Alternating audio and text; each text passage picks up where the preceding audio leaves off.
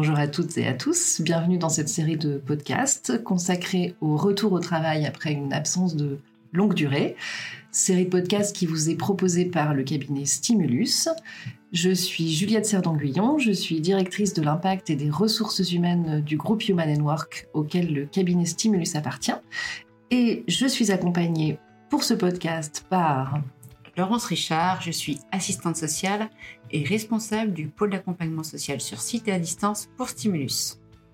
Et je suis Christelle Gomis, assistante sociale et coordinatrice du pôle social pour Stimulus. C'est une série que nous avons organisée selon une timeline qui nous paraît correspondre aux principales étapes à avoir en tête quand il s'agit du retour au travail après une absence de, de longue durée timeline que vous pourrez retrouver en description du podcast. Timeline qui nous permettra d'identifier au travers des différents épisodes les écueils, le cadre législatif, les bonnes pratiques. Bien sûr, nous sommes conscients de la multiplicité des causes qui peuvent conduire à une absence de longue durée ou même de courte durée. Il peut s'agir d'un arrêt de travail de six mois à la suite d'une maladie chronique, comme il peut s'agir aussi d'un retour au poste après un congé maternité. Pour autant, ces deux situations sont totalement différentes et elles n'en sont pas moins un défi pour l'entreprise, pour le manager, pour le salarié. Absolument, Laurence. Pour démarrer, demandons-nous pourquoi nous avons eu envie de, nous intéresser à, ce sujet. Euh, c'est parce qu'il nous a semblé qu'il couvrait de très nombreux enjeux pour l'ensemble des, acteurs de l'entreprise, pour le salarié et pour l'employeur. Par exemple, si je me place du point de vue de l'entreprise, il va être question pour moi d'améliorer la santé et la qualité de vie au travail, de réduire l'impact humain et financier direct ou indirect sur l'organisation, ou tout simplement fidéliser les talents au sein de l'entreprise. Complètement. Et si je me place du côté du salarié, il est question de sécuriser son parcours professionnel, reprendre son activité avec plus de sérénité, préserver sa santé, qu'elle soit physique, mentale, euh, mais aussi rompre avec l'isolement induit par l'absence en se remobilisant personnellement, professionnellement et socialement. Alors c'est un sujet qui touche à de multiples enjeux, c'est aussi un sujet qui mobilise de nombreux acteurs dans l'entreprise évidemment euh, le salarié ou la salariée hein, euh, qui, est absente, son manager, l'employeur et ou les ressources humaines en fonction de, la taille de l'entreprise, hein, mais aussi parfois le service de prévention et de santé au travail en fonction de la durée de l'arrêt maladie, et également le service social ou l'assistante sociale.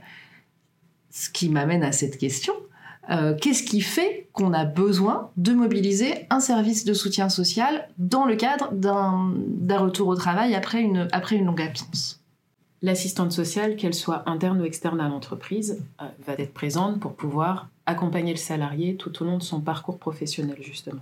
Elle va être en lien avec lui pour identifier les ressources sur lesquelles il peut s'appuyer pour concourir au, succès euh, de son, de son projet professionnel. Quand une personne est absente euh, depuis un certain temps et qu'elle ne peut pas reprendre son emploi comme avant, il est possible qu'elle ait justement à redéfinir complètement son projet professionnel, parfois changer d'emploi, parfois acquérir de nouvelles compétences. Et donc l'assistante sociale sera là pour, pour l'accompagner dans ce sens. D'où l'intérêt, on aura l'occasion de, de, le, de, le, répéter tout au long de ce podcast, d'où l'intérêt de faire intervenir le service social dès le démarrage de, l'arrêt maladie euh, pour, pour réussir le, retour. Complètement. De faire intervenir une assistante sociale tout court, qu'elle soit euh, vraiment euh, rattachée au service social de l'entreprise pour celles qui en ont ou, ou pas. Dans ce contexte-là, l'assistante sociale va finalement être une courroie de transmission entre la sphère privée du salarié et la sphère professionnelle, l'entreprise, et elle va faire du lien finalement au sein de l'organisation entre l'ensemble des acteurs. Ce qui nous amène donc à également nous questionner sur le rôle des ressources humaines dans la préparation du retour à l'emploi. Le rôle des ressources humaines, comme le rôle de, de, l'assistante sociale que, vous venez de décrire, il peut être dépendant du, contexte, de la taille de l'entreprise, du contexte de l'arrêt maladie.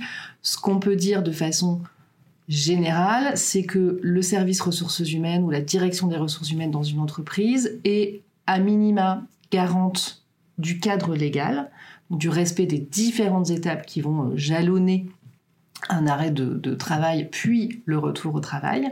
Euh, et ensuite, en fonction du contexte de l'entreprise, de la raison euh, pour laquelle le, salarié ou la salariée est en arrêt maladie, les ressources humaines vont pouvoir intervenir plus ou moins, par exemple à la place euh, du manager si nécessaire, pour accompagner le, salarié dans, dans son absence et dans son retour. On aura l'occasion d'en reparler aussi par la suite. Finalement, ce qu'on entend ici, c'est qu'il va être beaucoup question du maintien du lien, fil rouge de l'ensemble de cette série de podcasts, et notamment du second épisode. Le podcast est d'ailleurs déjà disponible, alors rendez-vous tout de suite pour ce prochain épisode.